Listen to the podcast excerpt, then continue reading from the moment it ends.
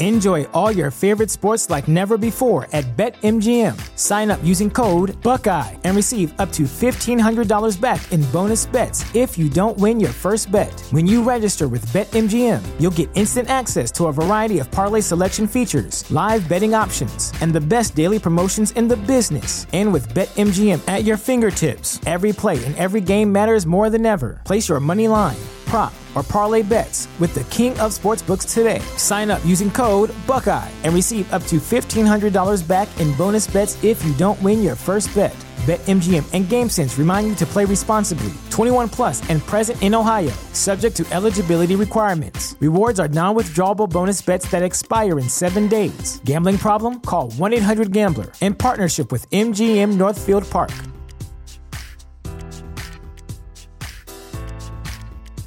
Support for this podcast and the following message come from Corient. Corient provides wealth management services centered around you. They focus on exceeding your expectations and simplifying your life. Corient has been helping high achievers just like you enjoy their lives more fully, preserve their wealth, and provide for the people, causes, and communities they care about. As one of the largest integrated fee only registered investment advisors in the U.S., Corient has deeply experienced teams in 23 strategic locations. Corient has extensive knowledge spanning the full spectrum of planning, investing, lending, and money management disciplines. Leverage Corient's exclusive network of experts to craft custom solutions designed to help you reach your financial goals, no matter how complex they may be. Real wealth requires real solutions. For more information, connect with a wealth advisor today at corient.com. That's C O R I E N T.com. Corient.com.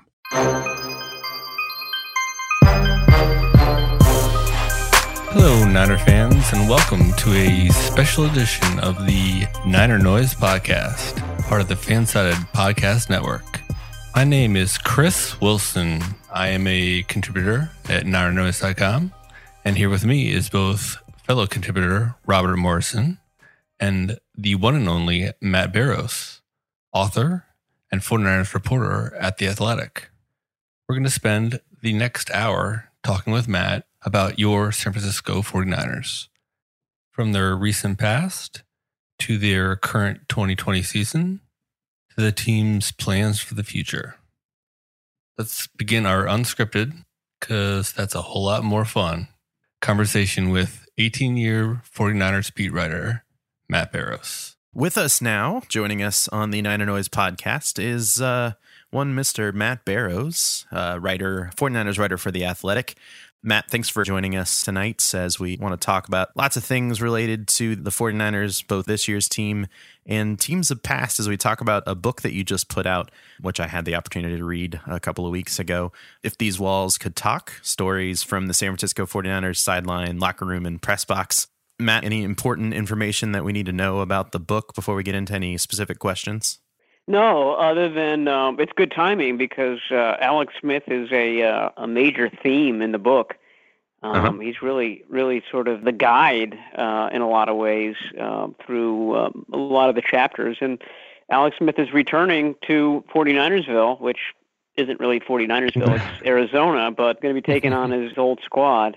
And Joe Staley, who writes the forward for the book, uh, used to be the last tie to uh, Alex Smith to Frank Gore in the locker room, and of course he uh, he retired in the off season. So there's really nobody that played with Smith here in San Francisco. Although current 49ers Trent Williams and Jordan Reed were on Smith's squad last year in Washington. So those are the only real ties I think to, to yeah. Alex Smith these days.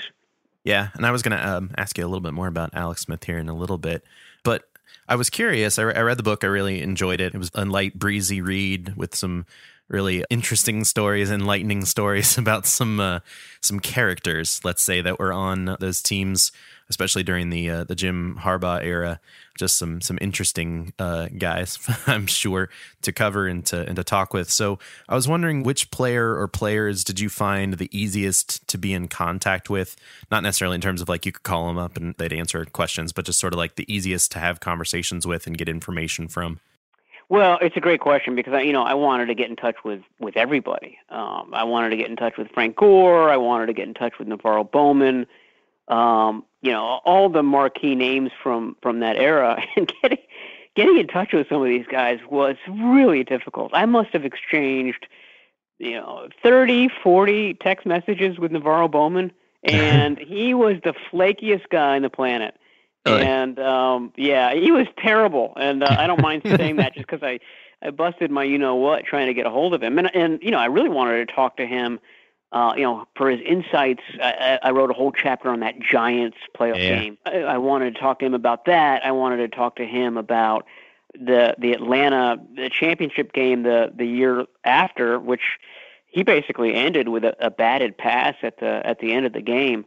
Um, and then you know closing candlestick. I mean, he's he's he's another guy that just you know uh, keeps popping up throughout the history of this team, the recent history of this team. But he was so hard to get a hold of, and wow. uh, I even ran into him at the Super Bowl.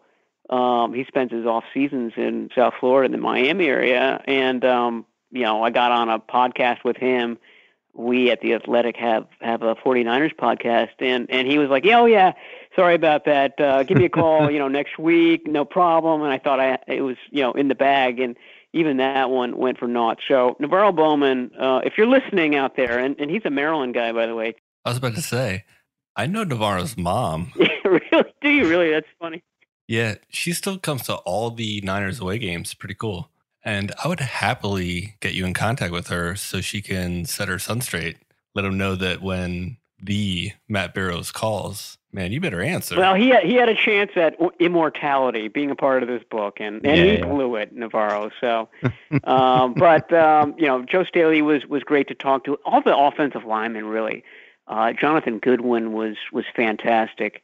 Uh, Adam Snyder was fantastic. So there's a, a lot of Snyder in there. yeah, there's a lot of Snyder, and and he's uh you know he's part of that crew with yeah Smith Smith and uh, Staley too. So they're all they all remain very tight. Their wives are close, and and so they're they're good friends. Um, so that was a as far as position groups go, I'd say offensive line was uh, was really good. Offensive line and, and DBs were the two that sort of uh, stood out as far as getting in contact with people. That's really funny. I have a funny NaVorro Bowman story as well. I teach school and I used to teach seventh grade um, in North Carolina, actually, in, in, north of Charlotte, a little town. And I don't know if you remember a bunch of years ago, might have been around the Super Bowl run that they had. ESPN did a thing where he went down to visit some family down in uh, down in North Carolina.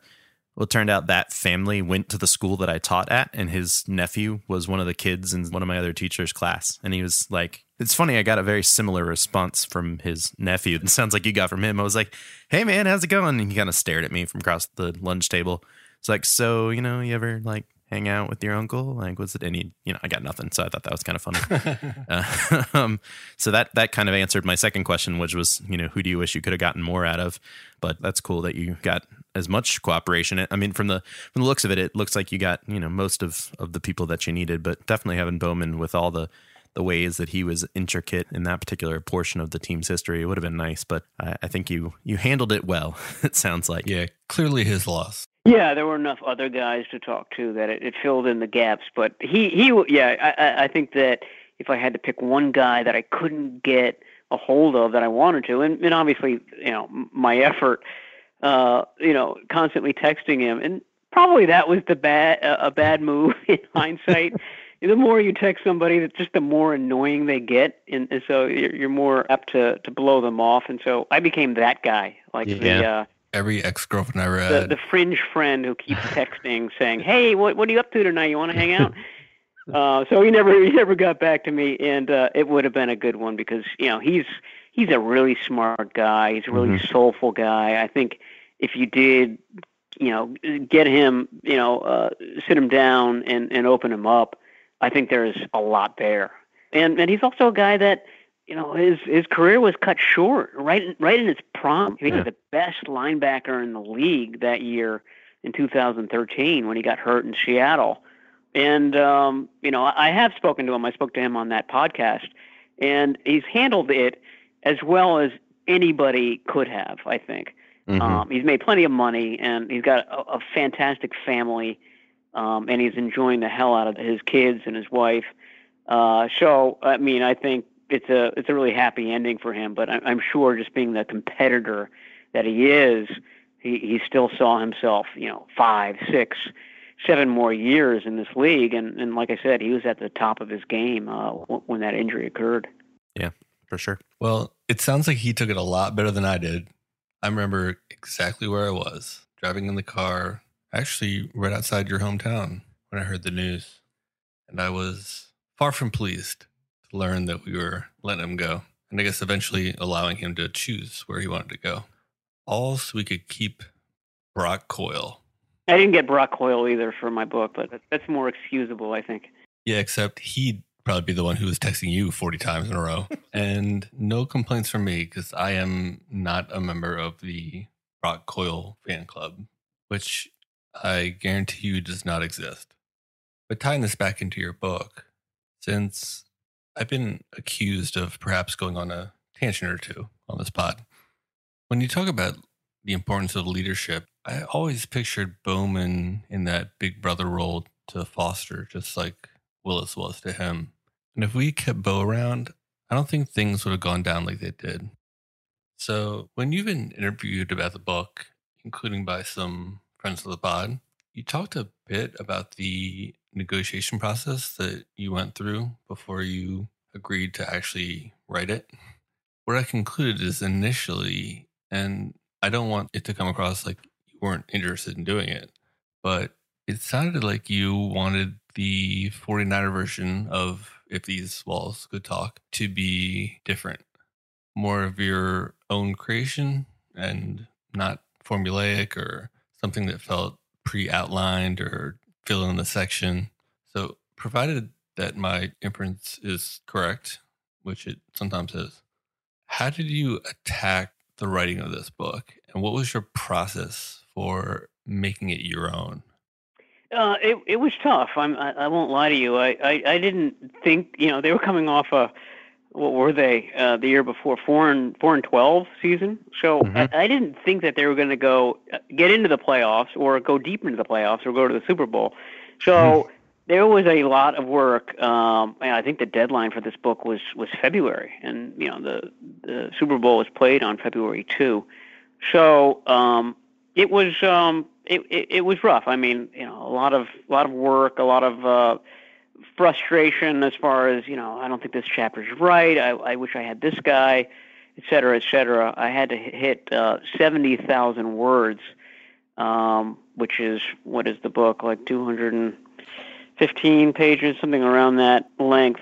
So it, it was hard to do, and um, yeah, I wanted to do it the way, you know, in sort of a chronological fashion um, this is part of a series. So there's a If These Walls Could Talk Chicago Blackhawks. There's a If These Walls Could Talk, you know, uh, Bears, uh, Red Sox, etc. And so they're all done a little bit differently, but they're usually done with somebody in radio or TV or a former player, and and those guys like share a few anecdotes, and then the the uh, the author shares a few anecdotes. I wanted it to be more linear. Um, you know, and during the, the time that I've covered the team. So I started on the beat in 2003. It was Dennis Erickson's first year. And so, you know, it's not the glory years. Uh, there, there have been tons of books written about Steve Young and Joe Montana and uh, Bill Walsh and, and things like that. And they're all really interesting and, and probably more interesting than this. But nobody's so uh, done this century, really, of the 49ers. And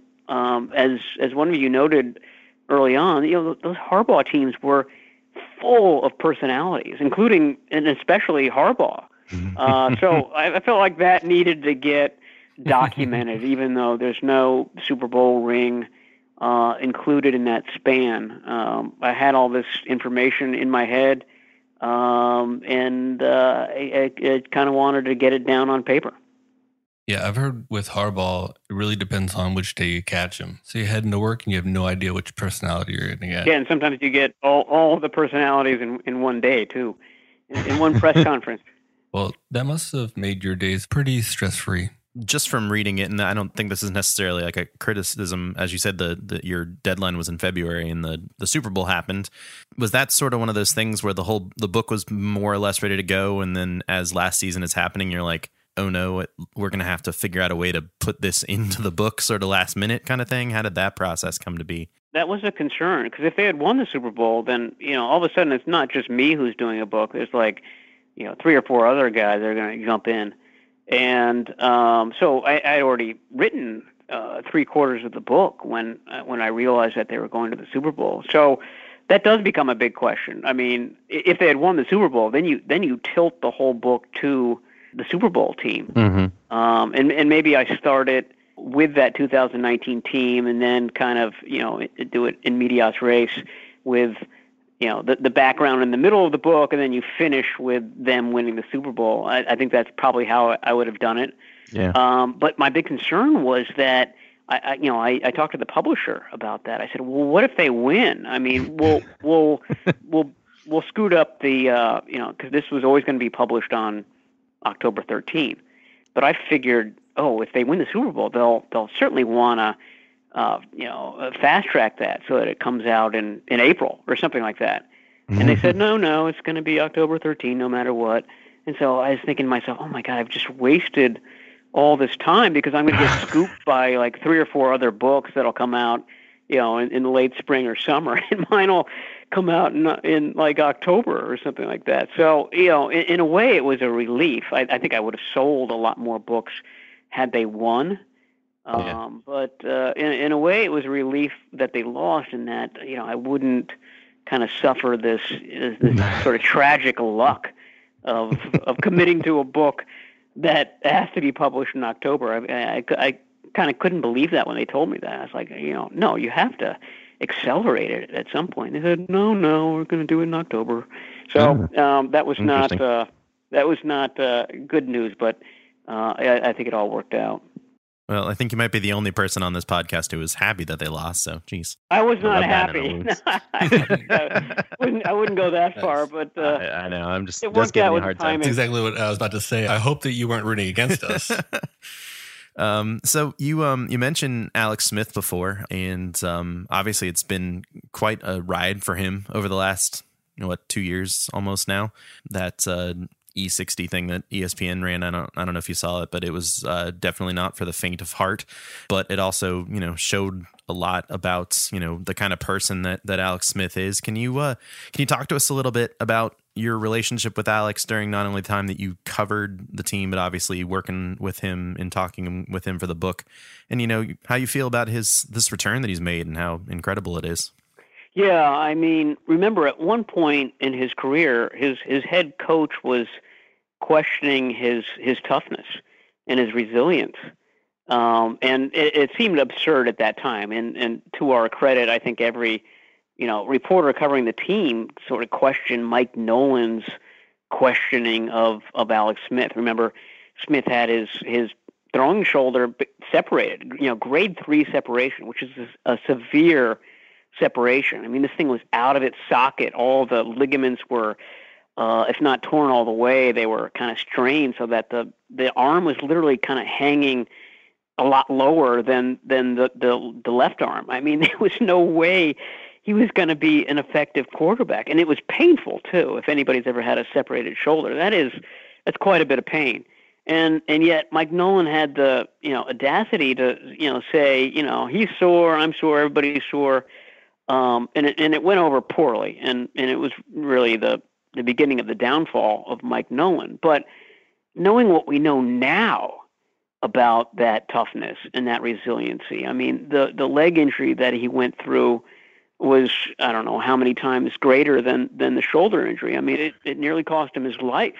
Mm-hmm. Um, and you're right. I mean, that documentary showed pictures of that leg it, it, it looked like a t- cadaver. I mean, it looked like somebody who had been buried for ten years. I mean, there was no skin on it. Yeah. I mean, it's it's uh, amazing that he's a kept the leg, b is walking, and the, the fact that he's an effective starting quarterback again is just astounding. Um, and and I think it it all goes back to whatever that year was, 2007. I think uh, it, it, it was that the uh, the the Seahawks defensive lineman uh, Rocky Bernard uh, came through the line and just drove him into the ground and separated that shoulder.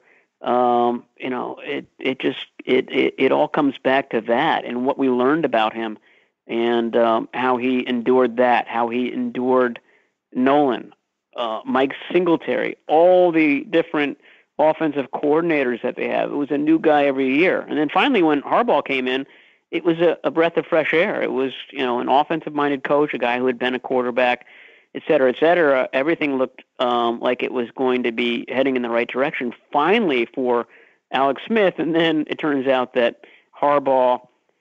I don't want to say uh, stabbed him in the back. That's that's too strong a term, but um, you know, uh, Harbaugh went with his guy, his handpicked guy, which was Colin Kaepernick, uh, when when Alex Smith had a concussion. So he lost his job because of an injury, which which you know is is like the golden rule in the NFL. You don't lose your job because of a of an injury, much less a concussion.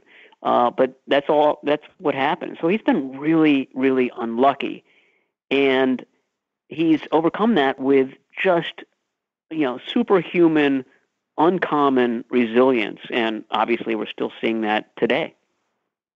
Yeah, and by all accounts, a you know a genuinely nice human being on top of everything else is my understanding as well.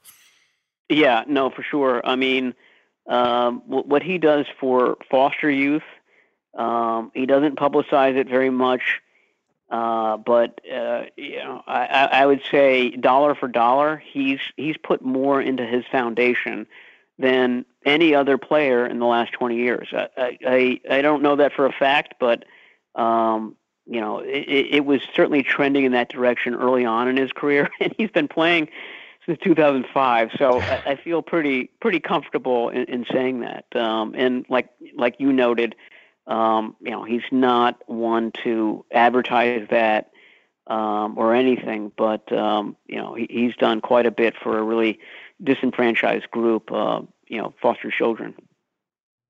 I've always been told he's a real class act on the field, off the field, in practice, and in the locker room. And I know that in private, he desperately wants to be on the field competing. But in public, he really made sure to at least appear to take it all in stride. I mean, he's just taken this team to the playoffs for the first time in nearly a decade. And the whole experience was crazy. And then he gets benched for Kap during the Super Bowl run. So he was definitely justified in having beef for that, but he still worked with Kap and helped him improve. And it was really all for the good of the team. And then after getting traded, he helps Mahomes take his job essentially, fully knowing that he was on the way out as soon as Mahomes was ready to take over the job under center. Just looking back at his early years, he was really considered a major bust when he was thrown into action without really a whole lot of help. And as expected, lost a whole bunch of football games. And it didn't take long for fans to be done with him and totally ready to move on and extremely mad at the 49ers front office for drafting him in the first place and passing on a future Hall of Fame quarterback. But if you fast forward to this week, Niner fans have an entirely different view of Smith as a quarterback and as a human being. And I guarantee that if this Sunday's game was in front of a full Levi Stadium, Alex Smith would get a standing ovation from the home crowd as soon as he took the field. Yeah, I guess that's another really good example of his his just rotten luck. Is that he, he would have had a chance for a, a real thank you from you know a crowd that at one time was was calling for his backup. We want Carr. Hmm. Um, back in 2010, it was. Um, yeah. Yeah, that. but he's not going to get it. Um, he's, you know, there weren't going to be any fans in the stands anyway. But now that game is in, in Arizona, and um, you touched on something about his personality. Is that you know, on the surface, he seems very serene and taking things in stride, and, and, and that's what frustrated Nolan. It frustrated Mike Singletary, two kind of defensive uh, oriented guys, wear your heart on your sleeve type of guys, and they mistook um, that you know that that exterior for for somebody who who wasn't like them. But really he is. He it's just in inside him. Um he keeps it uh, in control and internalized. And you know that's the reason why he's able to come back from these injuries because he does have that that intensity and that inner drive you just have to kind of uh, look for it a little bit harder with him but it's it's definitely there uh, and it's definitely burning, and that's why he's still in the league after all these years. And I'm not sure what Nolan's doing at this moment, but I can guarantee he's doing what's important, and that's wearing a suit. oh, that's right. He is in Dallas. at least for four more weeks. That's not going well either. yeah, not quite. So, Matt, I have a pair of burning questions for you about the 49ers upcoming offseason. And I may bring just a little bit of heat, but just a little bit. So recently, well, more like two or three weeks ago, I read an article you wrote for The Athletic, which was quite popular and highly debated in the community, where you ranked the 49ers potential QB room scenarios for 2021 which is obviously a hot topic among 49er fans. And in the article, you predicted that Garoppolo had just over a 50% chance of returning to San Francisco next season. So I have two related questions. First, given that head coach Shanahan's winning splits are roughly 80 20, depending on whether Garoppolo is under center or not, why doesn't he like him? And second, since you've seen many coaches and players come and go in San Francisco, if you were in Shanahan's position, how would you handle the team's quarterback situation this offseason and into 2021? I'll, I'll answer two first. I mean, it's almost, I don't want to say it, it's being dictated to the 49ers, but there's just not a lot of great – um, options out there uh, as far as you know uh, ditching Garoppolo and bringing somebody else in. Um, you know, uh, the quarterbacks who might be available are available for a reason. I mean, we're talking about Sam Darnold or Carson Wentz or uh, the, the Washington quarterback that they drafted a, a few years ago. I mean, Dwayne Haskins. Yeah, Dwayne Haskins. Guys who really haven't worked out with their first team. Um, you know, and you know, uh, uh, and, and, and even those guys w- would have a price. I mean, you know, if you traded for Carson Wentz, you're still having to to give up what a, a second or a third for a guy who had a, a 57% completion percentage this year. Why, why would you and his do that? His contract extension hasn't even kicked in yet. yeah, exactly. He'd cost you at bare minimum 25 million a year. So you'd be getting him. You'd be giving up a draft pick um, and he'd cost you the same as Jimmy Garoppolo does. And Jimmy Garoppolo has you know a completion percentage of well over 60%, a lot fewer interceptions than Carson Wentz. So when you start comparing him to some of these other quarterbacks that they could have, he, all of a sudden Jimmy Garoppolo looks looks awesome. And then you know the the issue with a uh, a draft pick replacing Jimmy Garoppolo is that you know right now they've got the 14th pick you know, there's there are half a dozen teams ahead of them that uh, that that are probably gunning for a quarterback, and some right around them that are gunning for a quarterback. And there are maybe three, maybe four um, guys that you could envision as your as your your year one starter, a, a guy who could kind of uh, take the helm in 2021, and that includes the kid from North Dakota State uh, Trey Lance, and you know, I've watched every one of his games from from last year, and then the one that he played this year. I, I don't know if he's playing in in 2021. He's he's more of a project, I think.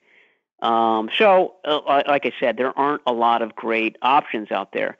And the first part of your question is why doesn't Shanahan like uh, Garoppolo? I, I, I think he does like Garoppolo. Yeah, that was meant to be a bit flippant. Uh, yeah, and but I get what you're saying. I mean, it, the the answer to the question is that every offensive signal caller, and, and I ran into this in talking to Greg Roman for for the book that I wrote, knows intimately what the shortcomings of his quarterback are.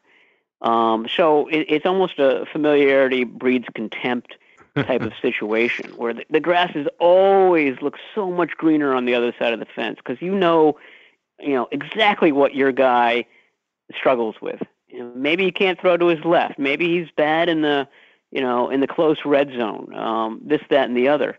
Uh, but you know, Shanahan by now knows exactly what Jimmy Garoppolo's shortcomings are, and I think the the fans do too. Um, he, he's he's not throwing the ball deep very well. Um, he's um, you know, and I and I think he's a lot better at this than than fans give him credit for, which is dealing with pressure. And you know, he, he's not going to run for hundred yards a game uh, like Lamar Jackson, but but he is kind of uh, good at avoiding pressure in tight spaces. I mean, he, he was really good at that um, in, in 2017. He was good at that in 2019. Uh, I, I think that the Super Bowl colors so much perception of him, and maybe that's rightly so. Um, he did not um, seize the moment uh, at the end of the Super Bowl, and he had, an opportunity to to to do that.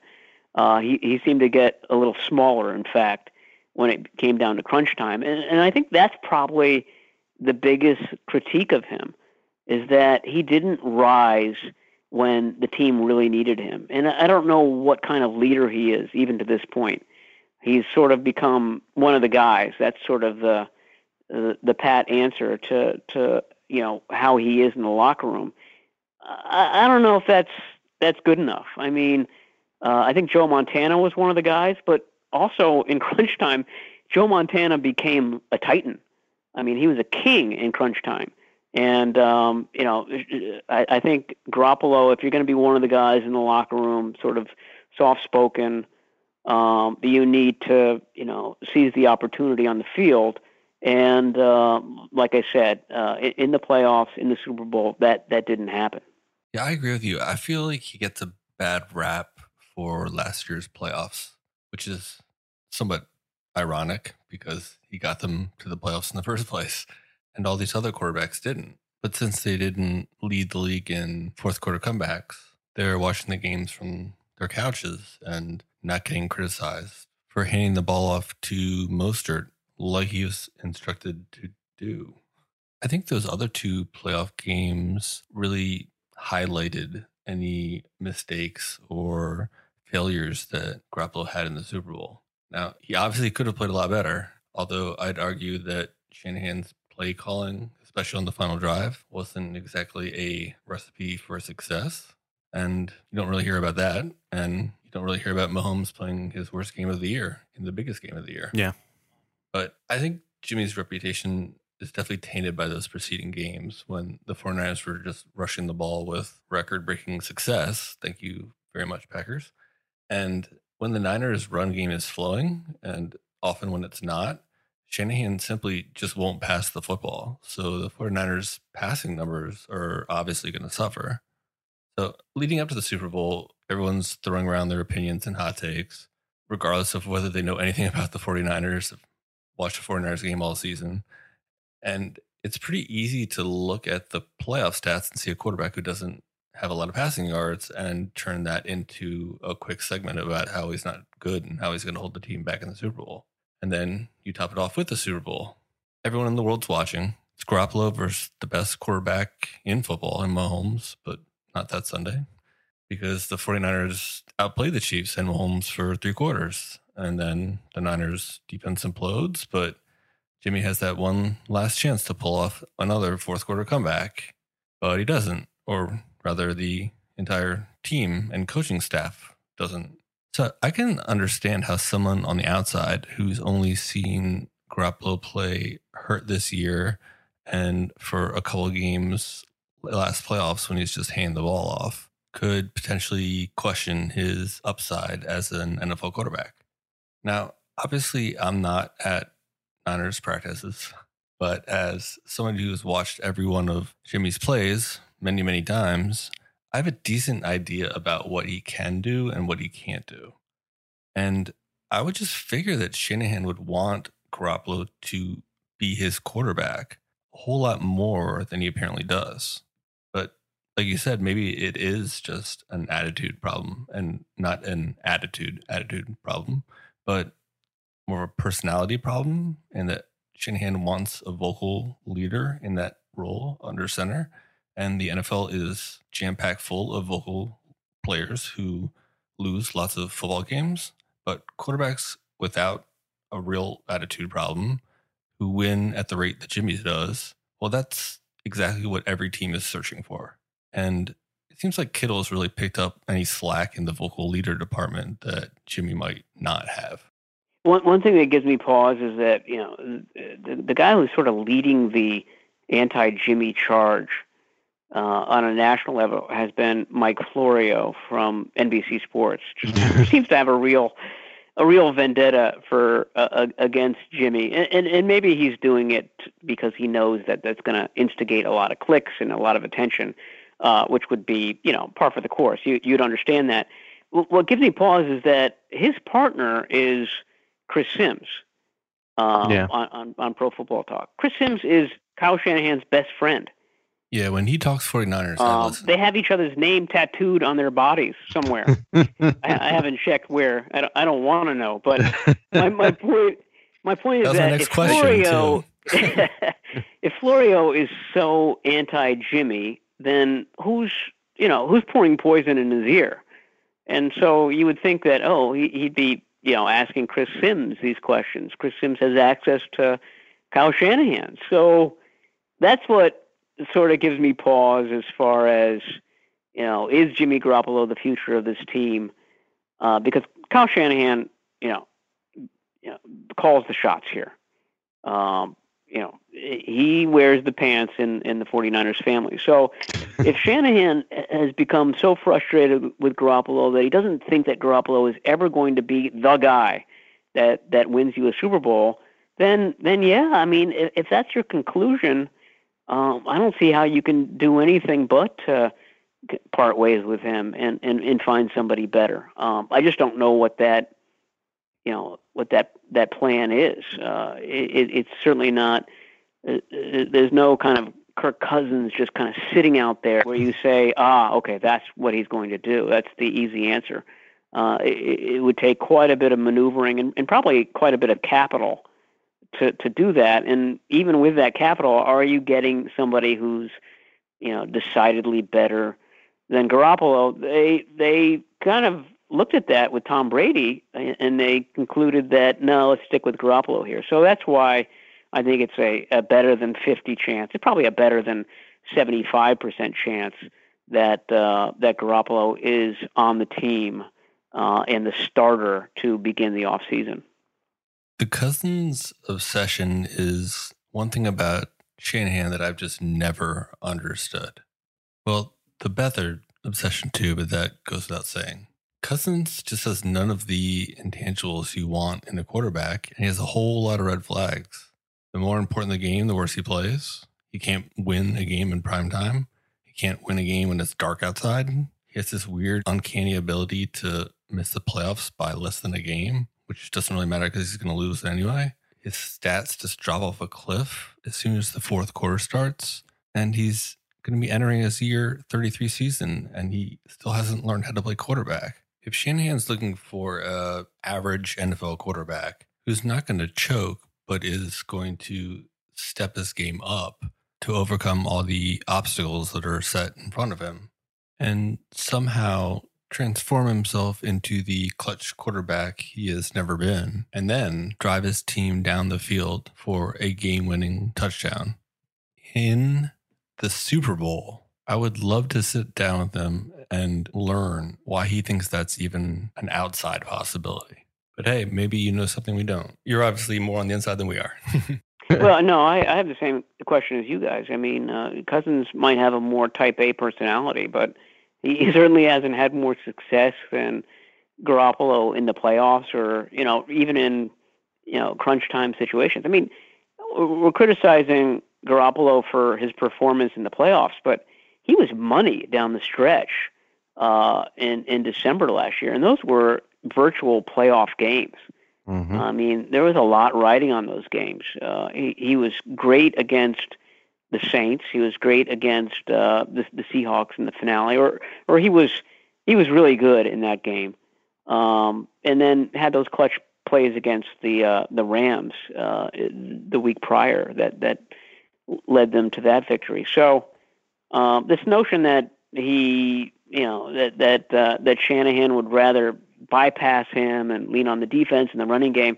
Well, that wasn't that wasn't the case in in December last year, and those were high pressure, high impact, playoff like games, and and Garoppolo for the most part flourished in, in those contests. Agreed. And we've seen uh, what not having him out there, you know, at part at times this season is has impacted the offense. I think there's a a case to be made that, that the downgrade has been the difference in in a couple of of losses turning in potentially being wins at various points this season.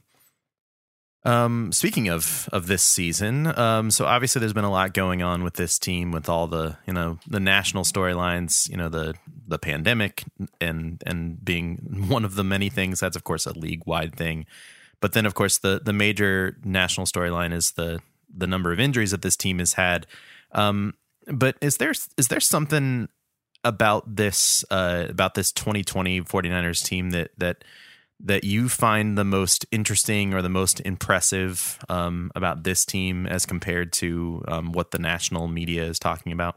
Well, I mean, they're they're five and seven right now, so they're probably not going to make the playoffs. But we're still talking about their their playoff chances, and, and I think that alone just kind of shows uh, this, this team's grit and, and its resiliency.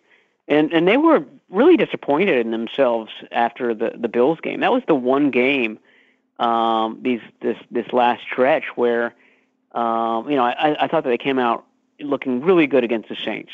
Great energy. Uh, they you know they, they were, were taking it to New Orleans. I mean, the New Orleans guys that were were hurt and um, the, the 49ers were out hustling them in that game. They lost the game because of turnovers. Uh, and then the same thing happened against the Rams. I mean, the, the 49ers were in that first half the more aggressive team. And then in, against the Bills, they just they just seemed a half step slow. And I think it surprised them. I mean, I, I think that they thought that they were going to come out and play a lot better against Buffalo than they did. Um, so my point is that you know this team still has a lot of pride. Um, they still have an outside chance at the playoffs. When you add the the talent that's missing from this team, Garoppolo, Kittle, Bosa, uh, Richard Sherman for half the season, Jaquiski Tartt. I mean, you add that talent to that that foundation of grit and resiliency, and and this is a really good team still. I mean, that that's why I think um, you know, a lot's going to hinge on Bosa and, and his health. But uh, you know, if, if he's back, you know, ninety percent of what he was last year, this is again a at least a, a 10, 11 win team. Um, I, I, I think my uh, uh, what I'm saying is that the heart of this team is really good. It's really healthy. Yeah, I think that's that's that seems right to me as well. Yeah, that's one of my favorite parts of this team is they're not just a team; they feel like a family. So even years later, Justin Smith was successful in making that happen. I like the fact that, you know, it's sort of a next man up kind of thing, and everyone always says that, but at least up until this last week, it has been. But they just didn't really seem to come with a game plan against the Bills, and that was ugly. That was like Nolan era ugly. But still, they're favored in that game. They're favored in this week's game. They're favored in next week's game. So the betting public in, in Vegas still see some positives from the team and, and some expectation that they can pull off a couple wins in a row. Yeah, I mean, and if they did, then they're playing the Arizona Cardinals, sort of the the stepbrothers uh, scenario, and you know that that game is for all the marbles. I think. I mean, um, we're talking about seven play, seven teams making the the playoffs per conference. Uh, the Cardinals would be one of the teams that they'd have to leapfrog. So it, it becomes a a colossal game in the desert. And um, um, you know, the, these next two games, you know, I don't think Washington's a pushover. I don't think Dallas is a pushover either. Um, but if the 49ers did win those games, they're winnable games, um, all of a sudden, I think people would get excited again. And it's sort of been the last month for this team. You get excited, and then oh, you just fall to the the bottom of the well after a loss. it's so deflating, and then they climb back up. So they, they've had um, several bounce backs uh, this season. This, this would be their fourth bounce back um, of of 2020. and um, the question is, do they have one more bounce back in them despite everything that they've been through? Yeah. It sounds like you've been listening to our podcast because that's exactly the way we've been. That feels like the roller coaster we've been on this year. I think we've started three or four different podcast episodes with like, okay, season's over, moving on, uh, and then the next week it feels. Next week it's like, okay, Yeah, maybe not. next week- we we got this. We got. We're gonna do it. We're gonna do it. Um, any guess what this one's gonna sound like? I have my theories. What do you mean? We have the OG Matt Barrows in the pod. This is like five and seven utopia. This is for certain going to be a positive epi. For sure. All right, Chris. I think you have one more question for I Matt. have one not so serious question, which I have to ask, and then one more serious and perhaps compound question, which just popped into my head.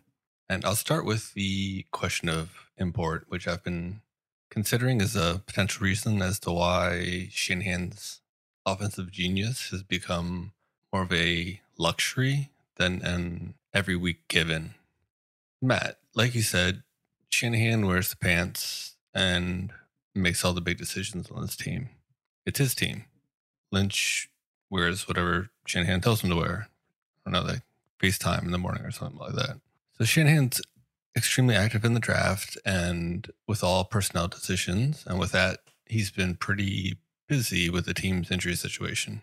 Shanny also runs the offense, devises the week's scheme, calls the plays, throws the challenge flag, and sort of manages the clock.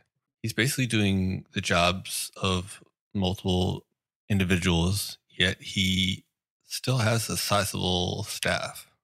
Do you think that Shanny's multiple roles are taking a toll on what he does best? And that's be an offensive genius. And if so, do you think that he has the ability to eventually realize and then delegate some of the more unnecessary tasks so he can focus on the bigger picture and then hopefully more victories? I think if if you if he realizes that and and there's sort of that insecurity that oh maybe I, I don't know everything you- you're sort of removing the very thing that makes Shanahan Shanahan if if that makes sense um, I, I, I think you need him to be cocksure and aggressive and you know um, sure of, of exactly who he wants and um, I I think he probably reconciles it, knowing. I mean, he, he, his eyes are wide open.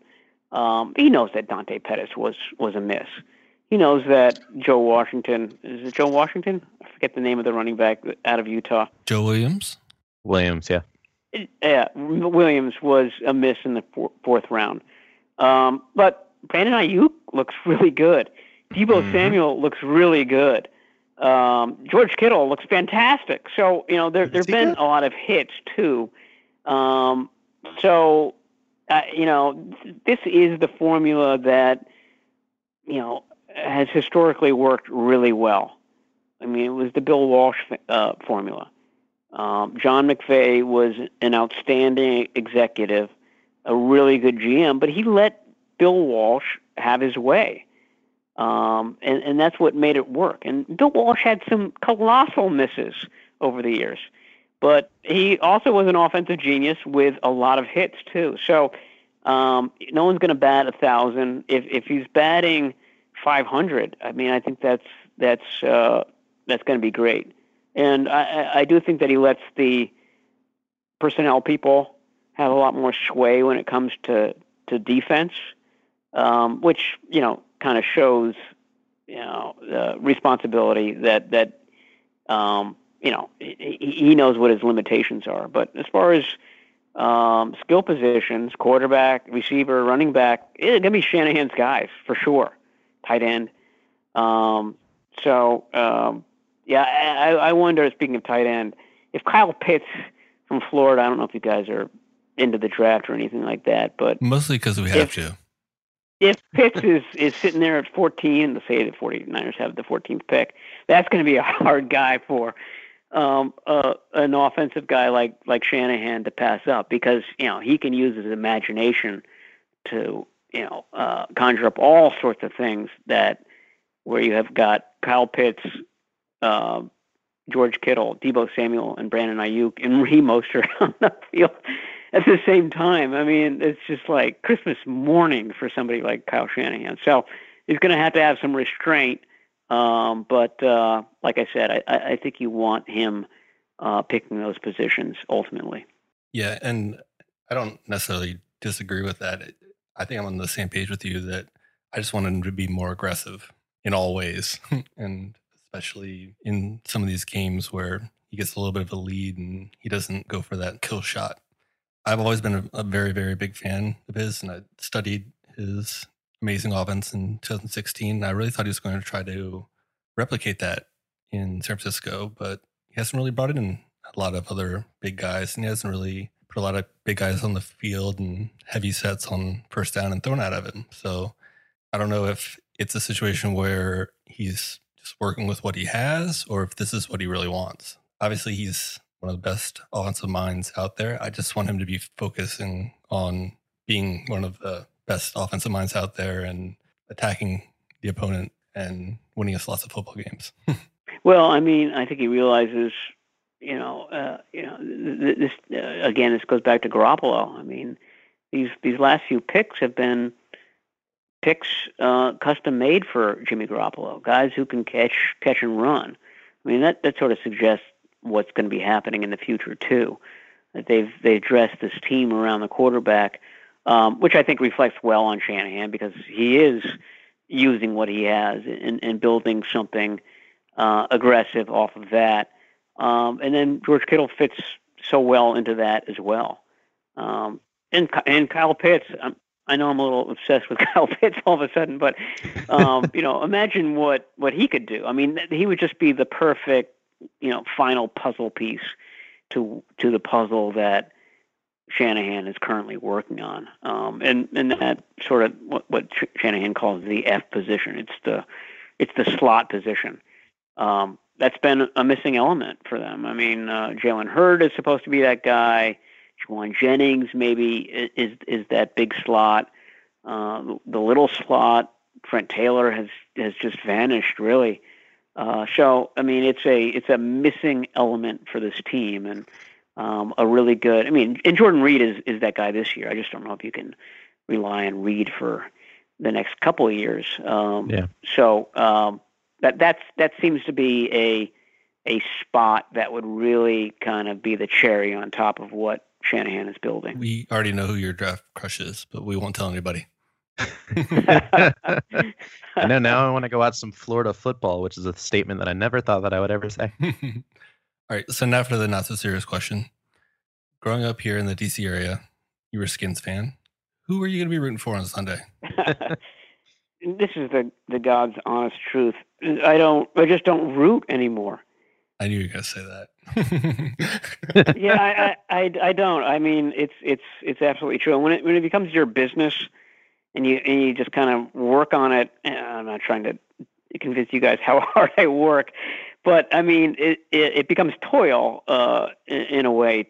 So it, you sort of lose that that love of it, uh, which is sort of a shame because I mean I used to be just an ardent ardent uh, NFL fan, uh, a huge Skins fan. I mean, I, I as as a kid, I could tell you uh, every player on the roster, where he was born, how much he weighs, where he went to college, all that stuff. Uh, I was an encyclopedia, and and I've sort of lost that that love um, of it. It's, uh, my analogy is, say you um, you just really love sausages. That's your favorite food, and you get then you get a job at a sausage factory, and you're around you know disgusting sausages, and you see what goes into sausages. 20 you know 12 hours a day all of a sudden at the end of five years, you can't stand sausages anymore. They're disgusting to you. So I don't want to say that uh, the NFL has become disgusting to me, but I just don't have that fondness for the sport that I did as a kid. Well, Gregg Williams just got fired, so that makes it a little less disgusting. Well, that that made me happy. oh boy, that gave me some joy. Yeah, as it did for every Niners fan and beat writer and self-respecting football Yeah. fan. Gregg Williams, by the way, figures prominently into the book. He is the Mhm. black hat in the uh, in the Saints chapter, which is the biggest chapter in the book.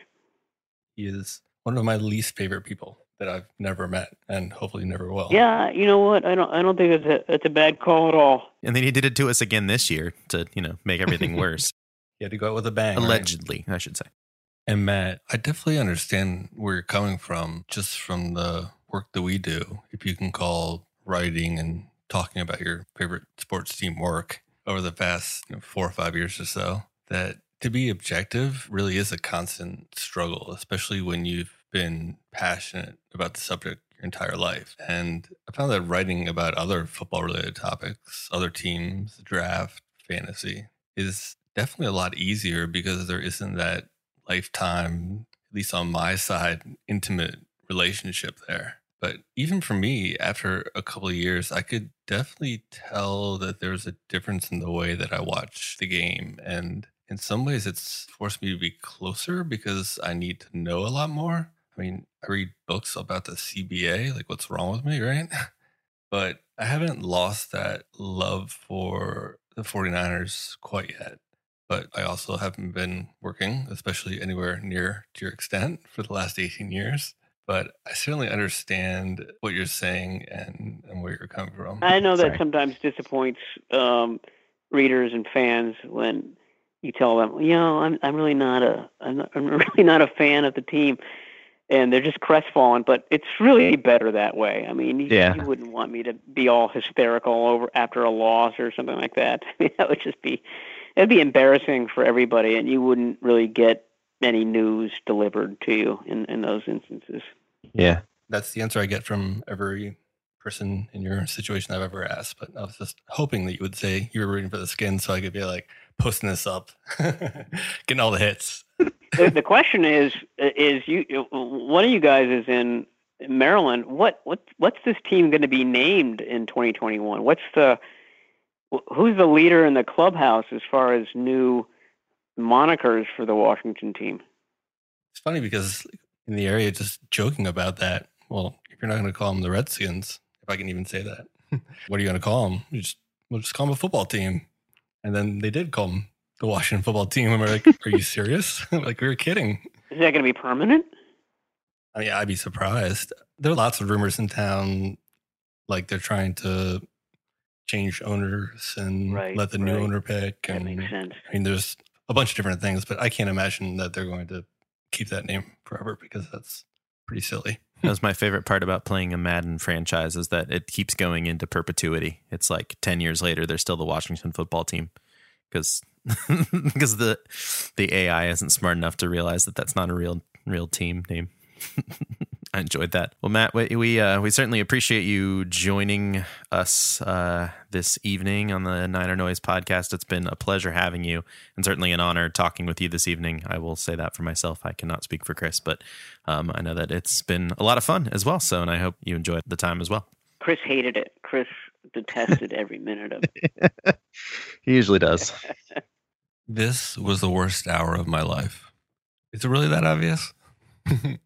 you can actually see how bad my poker face is via the audio. It's not like I've been looking for this ever since it became a possibility. I actually met you one time at a tailgate function, very, very briefly. Oh, I remember Chris. I'll never forget it. Man, you were good. I You knew were it. good. You were good. Was good. it at Candlestick? Oh yeah, it was years ago. Back when we could actually tailgate somewhere near the stadium. And you and Matt number two, the not quite as good looking Matt, Oh. would Yeah, number two being the operative phrase there for that guy. Yeah, really right. but Ooh, shots fired. if you guys had time before the game, you used to come out and make an appearance at the 49ers web zone tailgate on the first home game of the season. And we would all be excited and fawn over you guys. Try to take pictures and everything. Oh yeah, I remember there was a like a I don't know a, a big parking lot signpost like with with D uh, above it, and that's where you guys would would hang out. Yep, you got it. And you guys were always nice enough to take the time to come out and say hi, and that wasn't something that you had to do. So everyone recognized it and really appreciated it, and that's one of the reasons why you two continue to be our favorite 49ers reporters. That was like, you know, 12, 15 years ago, I think. I mean, that that was a long time ago. Uh, yeah, I think that was before I got my season ticket. So that was a ways back. Yeah. It was a while ago. Yeah. Good times. Absolutely. It's definitely been an honor to speak with you tonight for longer than the two seconds that I said hi last time. And I really enjoyed talking 49ers football, both past and present. And all of our listeners better go out and buy a copy of your new book immediately. well, thank you, you two, for, for having me on and, and allowing me to ramble on about the book um, and and the 49ers. So I, I, I really do appreciate that. Well, the pleasure is definitely all ours. Yeah. Do you want to tell people where they can get the book? I'm sure they can pick it up on most places, but if there's anywhere specific you'd like them to go to help you out more, or anything along those lines? It doesn't really matter. I mean, uh, it's it's available uh, at, at, any major bookseller, uh, including the the uh, publisher Triumph Books. Um, Amazon obviously is where most people are getting it, but I, I do realize that there's some people that don't like lining Jeff Bezos's pockets. And so, you know, Barnes and Noble, and there's there's even an, an independent seller that that has it. So, um, you can pretty much find it everywhere. Good stuff. Well, thanks again for taking a large portion of your evening and spending it with us. And I'll go ahead and speak for Robert and say that we are both looking forward to doing again sometime very soon. And you certainly have a open invitation to stop by whenever you want to talk about any current endeavor, your latest book, potential Washington football team names or just good old fashioned 49ers football? yeah, just come on over whenever you want. Well, you know, guys, if this team wins a Super Bowl, I think there's probably going to be a, a, another book coming. So uh, I think everybody would be happy with that scenario. I'm in favor of that for sure. Let's make that happen. All right, sounds good. All right, thanks. Stay safe and thanks a lot, Matt. All right, anytime. Bye. Thanks again to Matt Barrows for taking the time out of his evening to talk a little 49ers football.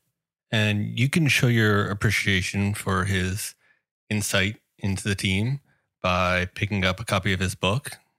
and simply search for If These Walls Could Talk, San Francisco 49ers, and it'll come right up in the search on Google or Amazon.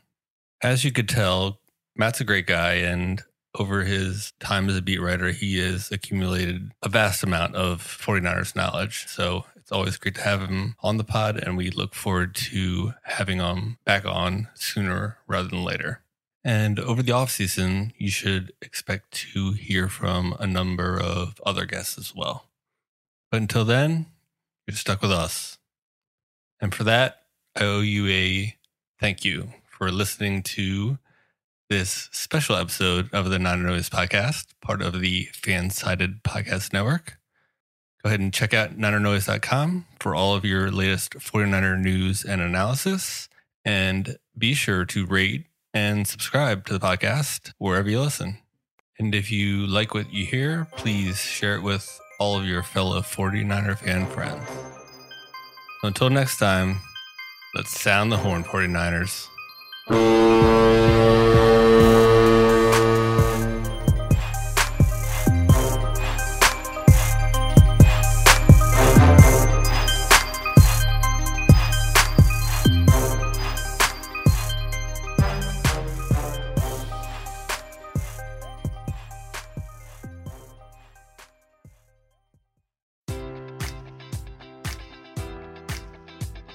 Enjoy all your favorite sports like never before at BetMGM. Sign up using code Buckeye and receive up to $1,500 back in bonus bets if you don't win your first bet. When you register with BetMGM, you'll get instant access to a variety of parlay selection features, live betting options, and the best daily promotions in the business. And with BetMGM at your fingertips, every play and every game matters more than ever. Place your money line, prop, or parlay bets with the king of sportsbooks today. Sign up using code Buckeye and receive up to $1,500 back in bonus bets if you don't win your first bet. BetMGM and GameSense remind you to play responsibly. 21 plus and present in Ohio, subject to eligibility requirements. Rewards are non withdrawable bonus bets that expire in seven days. Gambling problem? Call 1 800 Gambler in partnership with MGM Northfield Park.